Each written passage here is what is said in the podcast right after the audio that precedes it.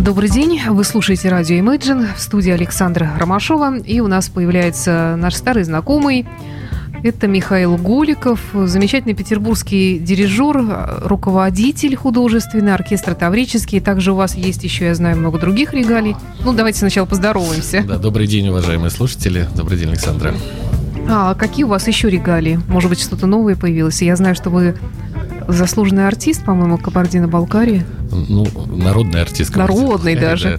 Да. На самом деле, не очень люблю регалиями э, своими какими-то хвастаться. Даже каждый раз на сцене, когда объявляют ведущие, немножко как коробит. Э, мне больше... Но они же ваши личные все-таки. Ну, личные, но, понимаете, суть профессии дирижера такова, что мы не произносим никаких звуков на сцене. Кстати, да. Их все произносят музыканты. И та работа, э, которая приносит результат, это, в общем, коллективная работа. Ну, Поэтому... Может быть, вы, я так думаю, произносите эти звуки за сценой? За сценой разные звуки произносятся. И какие они? Цензурные? Э, мы не пользуемся любимым лексиконом некоторых э, наших коллег. Э, стараемся музыкальными терминами в основном. mm Итальянский язык предпочитаем. Ага, вот как. Я тем более посмотрела фотографию оркестра Таврический. Посмотрела, что там очень много женщин молодых, красивых. Это, это наши музы, это сплошные терпсихоры такие замечательные.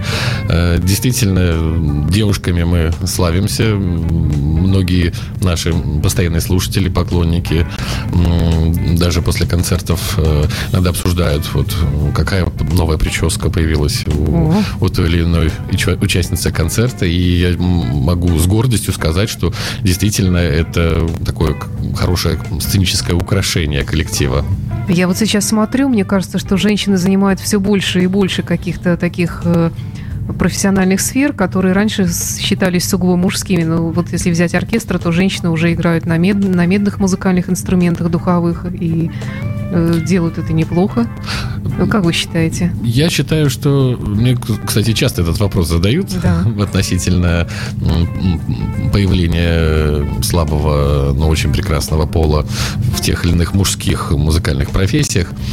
Э, по сравнению с Западом у нас по-прежнему старая обрядческая школа все равно, потому что на Западе просто уже целый оркестр из девушек состоят, они играют и на тромбонах, и э, на тубе, и ну, на других инструментах. Иса Воробьянин в грудастый джазовый оркестр женский, как он говорил, мечтал, грезил ими. Иногда встретишь на Западе достаточно таких худеньких э, девушек, играющих на очень тяжелых инструментах, и не понимаешь, как это. С другой стороны, у нас э, есть там исконно русские инструменты, такие как, э, ну, балалайка, понятно, домра, но есть баян, который весит килограммов. Ух, да далеко за 10. И на этих инструментах очень много девушек играет как раз традиционно у нас. И они, я никогда не могу понять, как они носят э, этот инструмент у себя за, за плечами, потом в руках его держат. Это нужно я иметь сразу уже вспомнила такой э, подготовку кадр физическую. из фильма «Афоне», где такие постаревшие уже девушки, так тяжело, они на баяне мило еще да мило еще играют. Но порвать всегда могут этот баян, если потребуется за родину. Нет, это, это правильно, это хорошо. Ведь девушка, ведь э, суть э, музыки, суть вообще исполнения чего-либо музыкального на, на инструменте, это, конечно, индивидуальное качество звука. И это, это качество звука, оно ну, определяет то, как нам нравится то или иное исполнение того или иного оркестра или солиста. Потому что звук это не только там, многочасовые тренировки с двух лет, а иногда с полутора лет э, жизни, а это еще и качество э, внутреннего состояния человека, который он переносит в этот звук, когда он уже является мастером, владеет инструментом. И здесь э, звук очень разный на музыкальных инструментах, особенно классических, академических инструментах, участвующих в симфоническом оркестре. И вот разное качество звука у, у мужчин и у девушек. Да что вы? Да, абсолютно. А как это? Я могу ну, закрыты, это... закрытыми глазами, вот если мне поставят э, несколько скрипачей, мальчиков и девочек, сразу сказать, это мальчик играет, это девочка играет. Это, это слышно всегда. А какие нюансы? Вот, вот если вот по-простому можно это как-то объяснить, нарисовать? Да? Ну, э, у девушек просто звук более... Э, обычно чуть более опрятный, э, более, не знаю, мягкий, лирический, женственный, э, сексуальный. Угу. Вот. Ну, в зависимости от инструмента, конечно. Ну, еще такие вот традиционные взять, там помимо скрипки еще есть флейта, гобой, наверное, такие женские, более или менее. Э, флейта, да, безусловно. Кстати, здесь действительно девушки всегда держат пальму первенства, несмотря на то, что есть замечательные исполнители э, мужчины на флейтах, но звук все равно вот той теплоты, э, какой-то легкости и грациозности, которую девушки извлекают с флейты, у мужчин не бывает. Но все равно, если взять традиционный оркестр, то это же мужчины, все равно они сидят во фраках своих вот этих. И не, не, неужели раньше не догадались, что сделать более нежным звучание оркестра? оркестр, ну, нужно набрать в него женщин. Не думаю, да, что об этом думали, потому что есть понятие все-таки там традиции, да, устои. Да. Эм, как и в синагогу, так и в оркестр женщин не допускали, только мужчины имели право прикоснуться к, к великому святому. А сегодня мы вот уже, конечно, наблюдаем другую совсем картину, и есть же целый оркестр, состоящий только из девушек, концертируют. Некоторые поражают не только красотой звука, но и красотой внешнего, так сказать, экстерьера собственного. Ну, мне кажется, сейчас, да, действительно стало много женщин, и много женщин профессиональных, и им же тоже нужно как-то реализовываться, они стали более активными, стало, может быть, больше возможностей, и, может быть, даже, наверное, отношение изменилось, потому что, ну, какими бы прекрасными ни были женщины, все равно мне кажется, во многих коллективах, не, не, я не беру в пример там музыкальные какие-то коллективы, э, чаще отдается предпочтение мужчинам. Вот если бы к нам, например, по конкурсу мы звали какого-нибудь технического директора, будь то там какая-нибудь распрекрасная специалист, но она была бы женщиной, все равно бы взяли, наверное, парня, скорее всего. Может быть, потому что с ним проще работать. И это тоже возможно. Но я люблю девушек, например. Вам с ними Причем, легко? Э, да, мне почему-то не то, что легко. Э, ты знаешь, что ты можешь немножко больше вытащить, чем из мужчины. Да? Ну да, если, знаю, на какие кнопочки нажимать. А. Вот. Нет, на самом деле это правда. И просто, ну, девушек очень много талантливых. Вопрос в том, что ими движет, когда они идут в ту или иную мужскую профессию. Э, там, действительно, желание самореализоваться на каком-то сложном вот таком э, направлении, месте. Или, или действительно внутреннее влечение, талант. Вот у нас, например, есть замечательная знакомая звукорежиссер, девушка, с которой мы постоянно работаем, Юлия Козлова. Талантливейшая девушка, хотя звукорежиссер в основном мужчины, это нормально. Но если она имеет замечательные уши, э, умение держать, э, так сказать, удар э, в работе с музыкантами и коллегами по техническому цеху, то слава богу, что она это делает, делает это профессионально, а мы стараемся, в общем, среди мужчин выбирать ее. Давайте прервемся немного на музыку. Сегодня такая дата, ровно 25 лет назад не стало Фредди Меркури. Э, он скончался в своем доме в Лондоне 25 ноября 1991 года. Давайте послушаем немного Квина, потом поговорим о том, что происходит сейчас в оркестре Таврический в плане концертов и предстоящего концерта 5 декабря. Насколько я знаю, у вас будет праздничный концерт. Да, мы уже всех приглашаем. Давайте послушаем.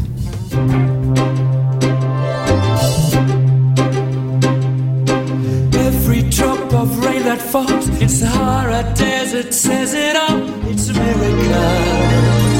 All God's creations, great and small, the Golden Gate and the Taj Mahal,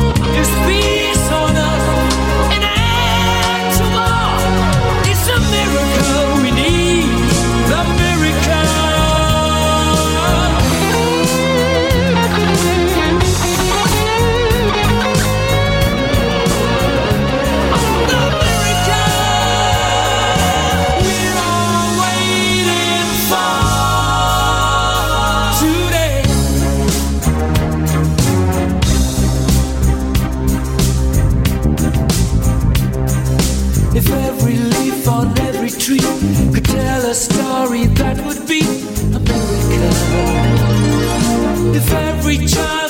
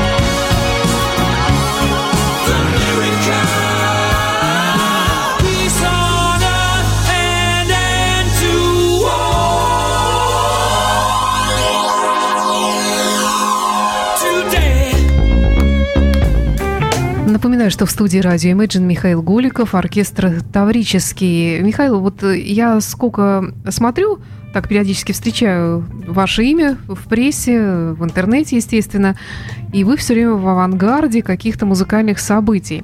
Вот если где-нибудь в городе что-нибудь происходит такое э, экспериментальное, такое в плане музыки, то обязательно Михаил Голиков и оркестра.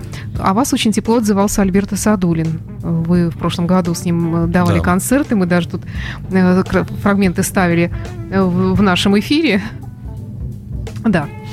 Конкуренты увидели у нас на видеотрансляции Да-да-да. какого-то рок-музыканта, который тоже пытается дирижировать. Но об этом потом поговорим.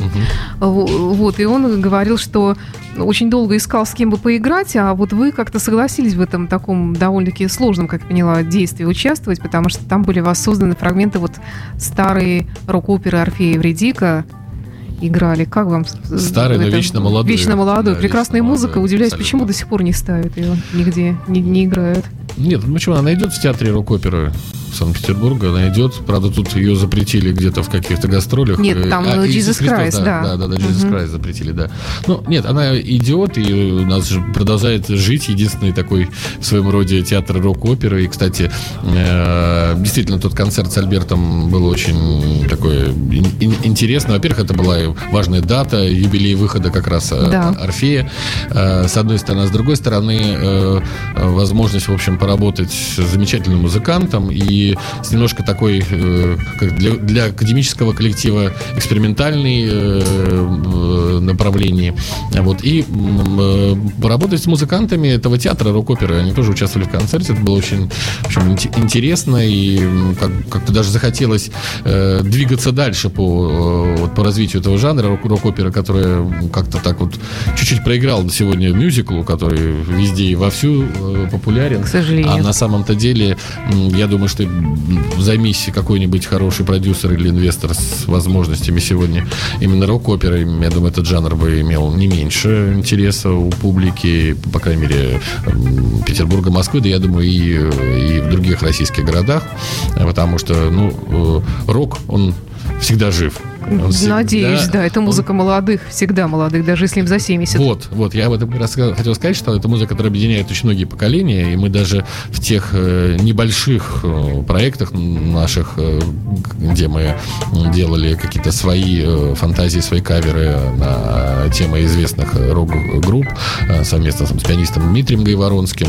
У нас была и программа по Битлсу, по Скорпионс, по Квинам, и э, очень приятно, что что э, в зале, если находится публика там от э, молодых совсем людей до уже людей состоявшихся серьезно, все одинаково реагируют на эту музыку э, каким-то таким восторгом, открытием души. Конечно, она, ну, как бы это не академическая музыка, там другие задачи, но эти задачи тоже очень важные, я считаю, интересные, поэтому э, рок, э, рок-опера и Альберто Садулин это всегда, как сейчас бы сказали на какой-нибудь модной радиостанции, респект.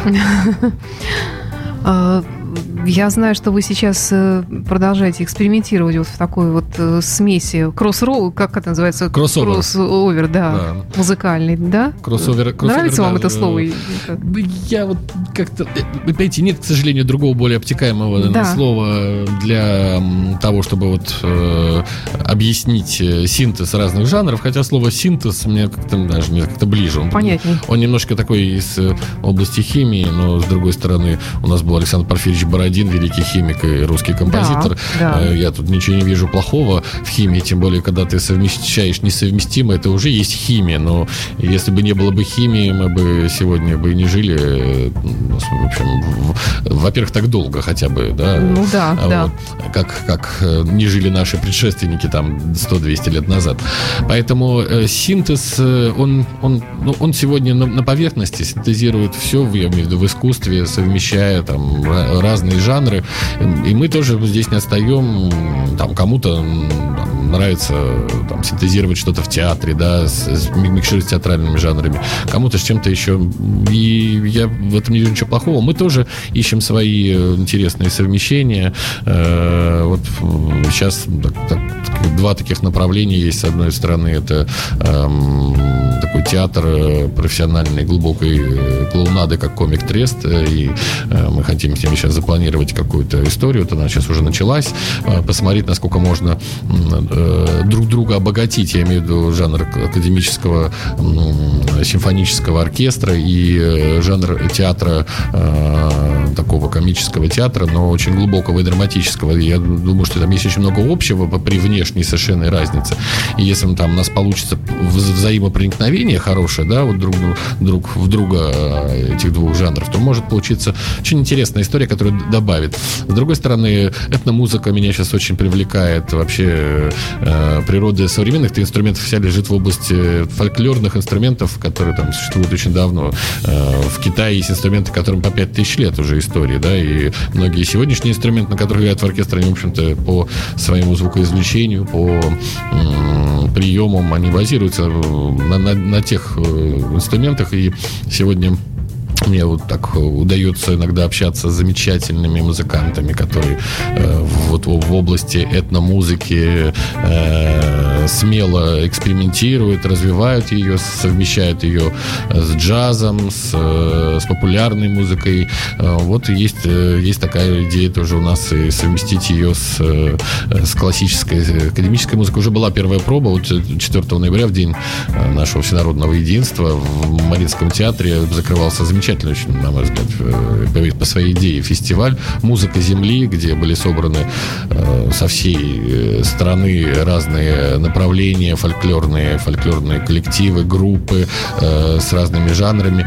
И мы закрывали этот концерт э, нашим оркестром с, м, таким- с музыкантами э, творческого э, союза под названием «Этносфера». Это музыканты, кто живут в Москве, но очень известные. Это, э, в первую очередь, Андрей Котов, руководитель ансамбля «Сирин», который является ну, одним из самых известных у нас таких этнографов и э, музыковедов, ну, даже можно сказать, э, хранителя традиций.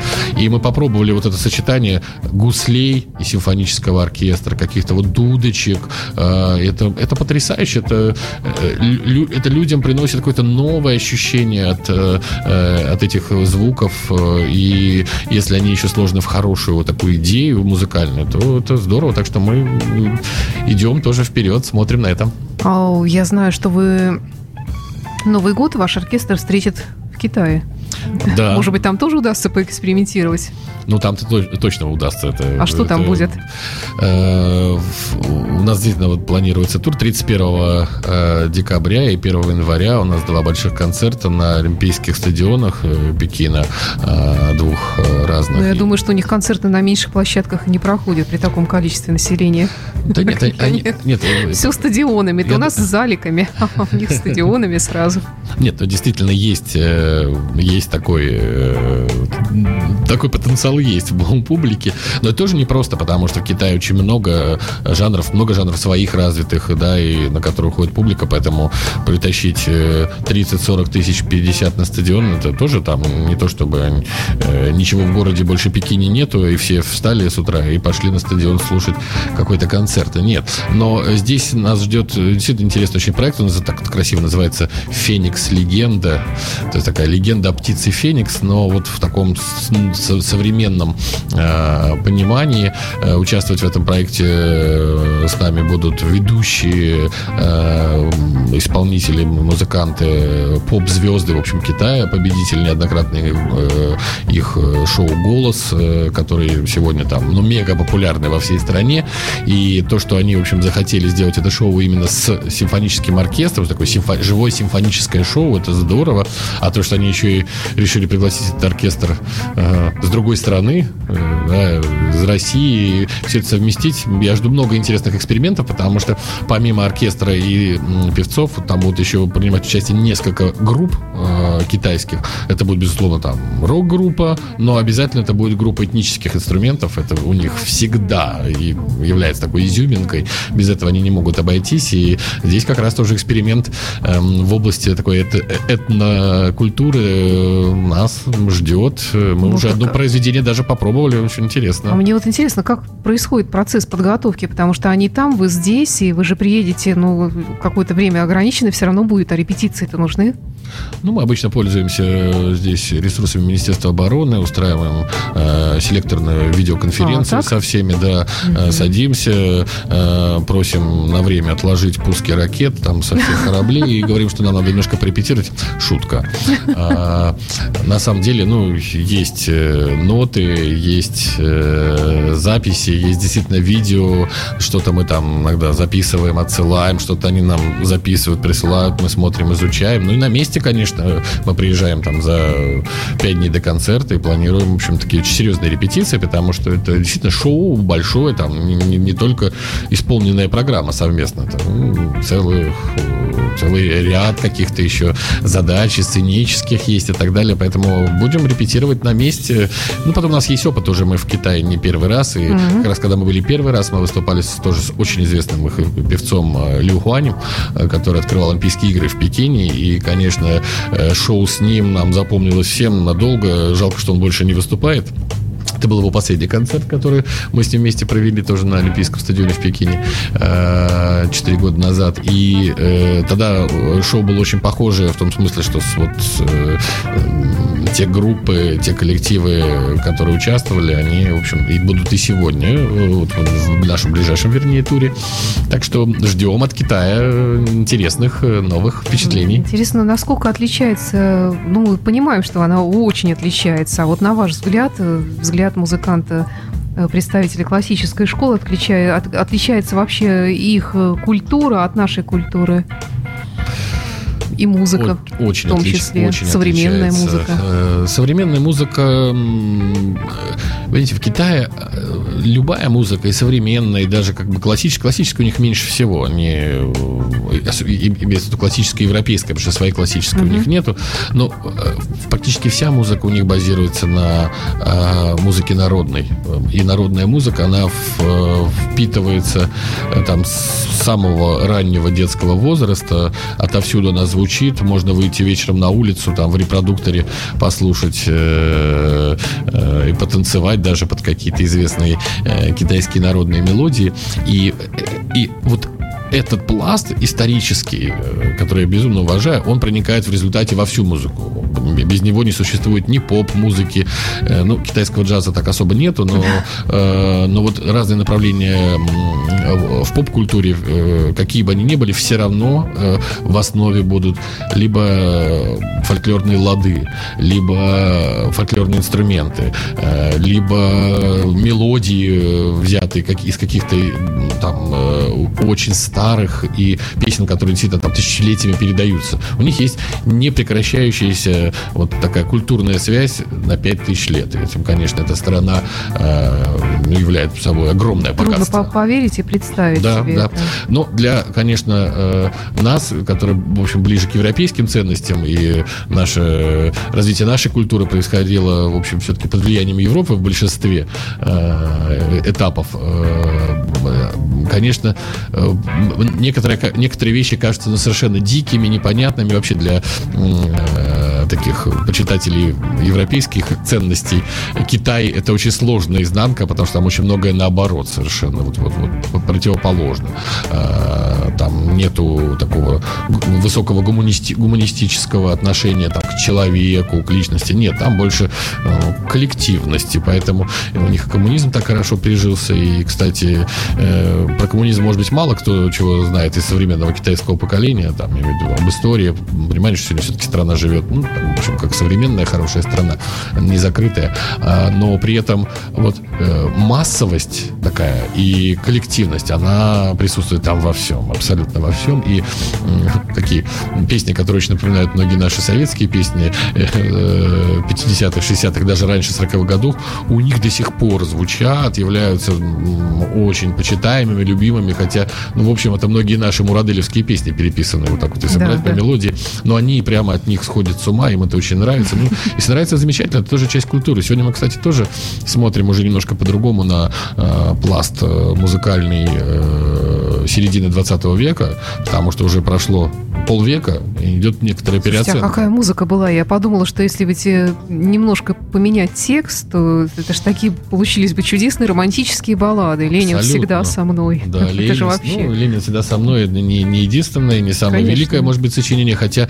безусловно, э, э, взять Дунаевского, но он весь будет Вот, ну, просто Дунаевский, он сам по потрясающий. себе прекрасен. Да и да. Мураделли на самом деле Да. тоже будет о- очень хорош. Э, А исполнители чего стоят? Утесов, Бернес. Да, это, да. это то, что ну, сегодня золотая наша, э, на- наш золотой э, фонд. Э, Действительно золотой фонд. Вот я вчера делал замечательный концерт в, Москве, в Московской консерватории, закрывал фестиваль э, памяти выдающегося нашего скрипача Олега Кагана. Э, И эм, э, на закрытии у нас там звучала, безусловно, классическая музыка, было много скрипки, э, приезжали очень хорошие солисты, оркестр Большого театра мне аккомпанировал. Э, И э, прекрасный был концерт, но закрывали мы его фантазией на темы песен Утесова. И это это невероятно здорово соседствовало с музыкой Вивальди, Респиги и даже Ги Кончели, который, в общем, ну, немножко такой философ музыки, музыка совершенно невероятной глубины. Э, А вот песни Утесова, они не смотрели здесь как какая-то, знаете, такая... Инородная. э, ну, какая-то Да. такая попса такая. не хав- Нет, почему? Да потому что там в словах, в мелодии, в- и когда вспоминаешь исполнение самим утесом, лежит, лежат те же глубочайшие идеи человеческие, которые, в общем, э, и воплощались-то в музыке, благодаря чему музыка вечна. Михаил, давайте все-таки снова к коллективизму. Я знаю, что ваш коллектив отмечает 7 лет со дня рождения, и как раз 5 декабря у вас намечается концерт, посвященный дню рождения оркестра «Таврический». Что это будет, где это будет? Э, Это праздник, э, который вы отмечаете по традиции или как? Да, это мы, мы действительно отмечаем по традиции. Очень многие часто говорят, ну, когда там ваш юбилейный концерт будет? Э, Я говорю, ну, не юбилейный, это концерт дня рождения. Но все равно все почему-то там через второе предложение забывают, что это просто 7, лет и называют его юбилейным. Я понял, почему. Наверное, потому что у нас, ну, каждый год он как юбилейный, потому что сегодня, в общем, достаточно тяжело жить и выживать э, такому коллективу, не имеющему государственной поддержки абсолютно. А вы И- такой коллектив? а мы такой коллектив, наверное, не знаю, где наверное, из последних таких оставшихся в России, Магикан. Э, Ну, как Магикане, мы, конечно, юные Магикане, но тем не менее. Э, Сложно, сложный действительно период. Мы вынуждены давать по 140 концертов в год, чтобы как-то эм, зарабатывать и содержать, и рекламно не просто содержать, развивать оркестр, а он развивается очень здорово, и у нас э, э, действительно концерты на всех ведущих площадках. Вот буквально послезавтра Большой зал филармонии, сольный концерт с величайшей звездой оперной, мировой оперной сцены Владимиром Галудиным. Э, Послезавтра, э, на след- на следующий день в Александринке вручение первой национальной оперной премии «Онегин» тоже делаем. И вот так практически каждый день у нас что-то, что-то... Даже не знала, что у нас такая идет. премия Да, вот такая- появилась. такая премия у нас появилась. Очень интересное начинание. Вот в воскресенье 27 ноября будет первое ее вручение в Александрийском театре. Очень красиво, очень известным э, певцам она будет вручаться по разным номинациям. По- по 13 или 14 номинаций. Очень интересно. Весь, и как бы все это в виде, в виде концерта будет такого с театрализацией. Весь концерт делаем тоже мы с оркестром. Поэтому действительно каждый год у нас как юбилейный, потому что его пережить это, в общем, ну как, как на юбилейно работать. Да. Поэтому, несмотря на то, что 7 лет мы отмечаем, в общем, такой Год семи- за 10. Семилетний, да, семилетний юбилей. Ну, а пройдет он э, действительно традиционный концерт. Э, Мне очень приятно, что у нас м, некоторые наши слушатели постоянно начинают уже с сентября месяца интересоваться, э, когда, какого числа будет концерт, все ли состоится, где купить билеты. Нам, нам это очень приятно. Да, он состоится традиционно вот 5 декабря, день, когда э, Таврический дворец в 2009 году отмечал 220-летие, и э, в этот, э, в общем, памятный юбилейный день для Таврического дворца был, был подписан указ председателем э, Совета Федерации о воссоздании капеллы Таврическая, коллектива Григория Потемкина, в который, собственно, входит оркестр Таврический в том числе. И м, 5 декабря традиционно в Таврическом дворце у нас пройдет традиционный концерт Дню рождения. И, конечно, он всегда для нас такое особое место занимает. Мы тоже к нему заранее готовимся, что-то придумываем. Э, В прошлом году он назывался так у нас э, «Таврический в Таврическом». Такая, как такая была очень э, э, игра слов. В этом году Из мы прошлого решили- будущее, смотрю, да, да? да, в, этом году мы решили назвать его такой чуть более э, философски. называется он «Из прошлого в будущее». И действительно, эм, идея концерта, его сценарий, он будет э, вот, раскрывать страницы э, прошлого, э, истории музыкальной культуры, связанные с оркестром и с э, развитием вообще музыкальной культуры в России на протяжении вот трех веков, начиная с 18 века, как, собственно, когда один из старейших в России, если не самый старый коллектив Потемкина, начал свою деятельность. И вот до сегодняшних дней. А будущее это для нас очень важный момент, который мы хотим обязательно м, так доступно и понятно донести до нашей публики, э, что мы всегда смотрим в будущее, иначе, иначе не было бы этого даже последнего года пережитого, потому что сегодня, сегодняшнее, оно всегда тяжело, но э, надо всегда думать о, о завтрашнем, как, как, как бы ни было, а если хорошо сегодня, тем более думать о завтрашнем. И это мы постараемся через музыку показать. Э, эм, У нас э, будут освещены разные проекты, связанные, э, ну, скажем так, с нашим культурным инвестированием в завтра, но главный из них будут, это будут дети. Поэтому э, кон- концерт, э, в общем, завершится большим сводным детским хором э, э, фонда э, хором, э, сводным, ходом, хором фонда Андрея Павловича Петрова, э, с которым мы очень сотрудничаем. Этот концерт тоже они нам помогают проводить. Э, Ну а помимо этого сводного хора на сцену выйдут ученики, э, воспитанники, яркие, очень талантливые наших, э, наших музыкантов. То есть все знают оркестр Таврический как самый молодой оркестр, в общем, в Петербурге это точно. На средний возраст 24-25 лет у музыкантов, да, это э, практически не- непостижимая статистика Да, по сравнению с, други- с с другими оркестрами. Но вот мы как раз хотим показать, что несмотря на то, что наши участники такие молодые, но и у них уже есть молодые ученики, которые не просто, скажем так, делают первые шаги, а которые уже завоевывают награды на престижных конкурсах, э, которые уже, в общем, выходят э, в свет, и мы их выведем в свет, и это будет наша такая главная, главная цель э, показать о том, что будущее, оно вот есть, и, мы э, ну, ра- ради него уже сейчас ра- работаем, да, ради детей. Так что э, концерт, концерт будет интересный, он такой будет э, чуть-чуть литературно-музыкальный, будут э, интересные под- подвязки. Не, э, не, не будет э, какого-то созвездия известных солистов э, э, по той причине, что и, и мы много чего можем са- сами интересного сказать своими, свои- своими солистами, но все равно будут э, интересные посвящения. Будут посвящения Александру Николаевичу Сакурову. Мы его поздравлять с юбилеем, который празднуется в этом году. Будет исполнено специально ему посвященное молодым композиторам э, сочинение в очень редком жанре, концерт для клавесина и оркестра. М, э, э, Будут э, и другие, в общем, ин- ин- интересные, скажем так, сюрпризы музыкальные. Поэтому концерт 5 декабря в Таврическом дворце можно вполне назвать традиционным, но в нашем смысле традиционность это никогда не повторяться. Поэтому вот она такая и будет у нас. Почему-то время с вами всегда, Михаил, проходит очень быстро. Всегда интересно, что то рассказываете. Поэтому, конечно, все вопросы, которые я приготовила, я не успела задать, но один попытаюсь задать. Э, Мне всегда казалось, что в настоящее время классическая музыка стала таким элитарным искусством. Ну, может быть, не в последнее время, а вообще во второй половине 20 века. А, И поэтому она как-то немножечко где-то в стороне всегда от массовости.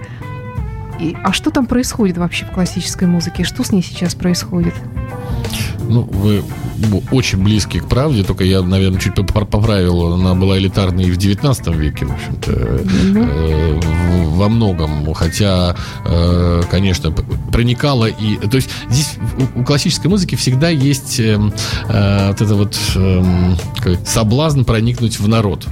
Он был всегда у многих, э, например, величайшего немецкого композитора Шуберта, э, который прожил всего-то 28 лет, бедняга, а столько всего написал, э, гениального совершенно. Его любили за его, как бы сейчас сказали, популярную музыку. Песни, романсы, которые, в общем, ну, сегодня бы у нас звучали на э, 90% Да, да. радиостанций. Но как раз благодаря тому, что его за это любили, он притягивал интерес эм, к, к своему симфоническому творчеству и старался делать так, хотя у него это, к сожалению, не, не, не получалось. Но э, мысль э, развивалась. Мы, кстати, вот об этом тоже будем говорить на нашем концерте 5 декабря. Немножко рассказывать и показывать, как вот э, как изменялось э, отношение классической музыки и ее цели и задачи на протяжении вот трех веков. А сегодня, э, э, как бы, с одной стороны, мало что изменилось. Действительно, она элитарная, действительно, у нее есть э, там свой какой-то э, круг почитателей, ну, как бы действительно в стороне немножко. Но, м, но есть э, э, как бы э, главное, что есть в ней, то, что все равно притягивает э, новых слушателей. Они могут стать э, элитными слушателями, их можно, вернее, назвать. Никто, это стать, никто не сможет провести правильный и точный анализ, никакие бельгийские системы э, подсчета. Стала ли публика, которая пришла на, на- на концерт классической музыки, стала ходить дальше, стала ли она элитарной. Это э, очень умозрительная вещь. Но, эм, но сегодня вот интерес к познанию и к знаниям он привлекает э, разные э, слои, разные эм, поколения слушателей. И э, здесь как раз э, мы стараемся как можно больше э, делать именно просветительских проектов с точки зрения классической музыки. Да, я знаю, что это ваш конек своеобразный Ну, такой, если конек. можно назвать. Конек э, это, это задача, а можно даже сказать сверхзадача. Миссия. Э, Да, миссия, наверное, миссия, да.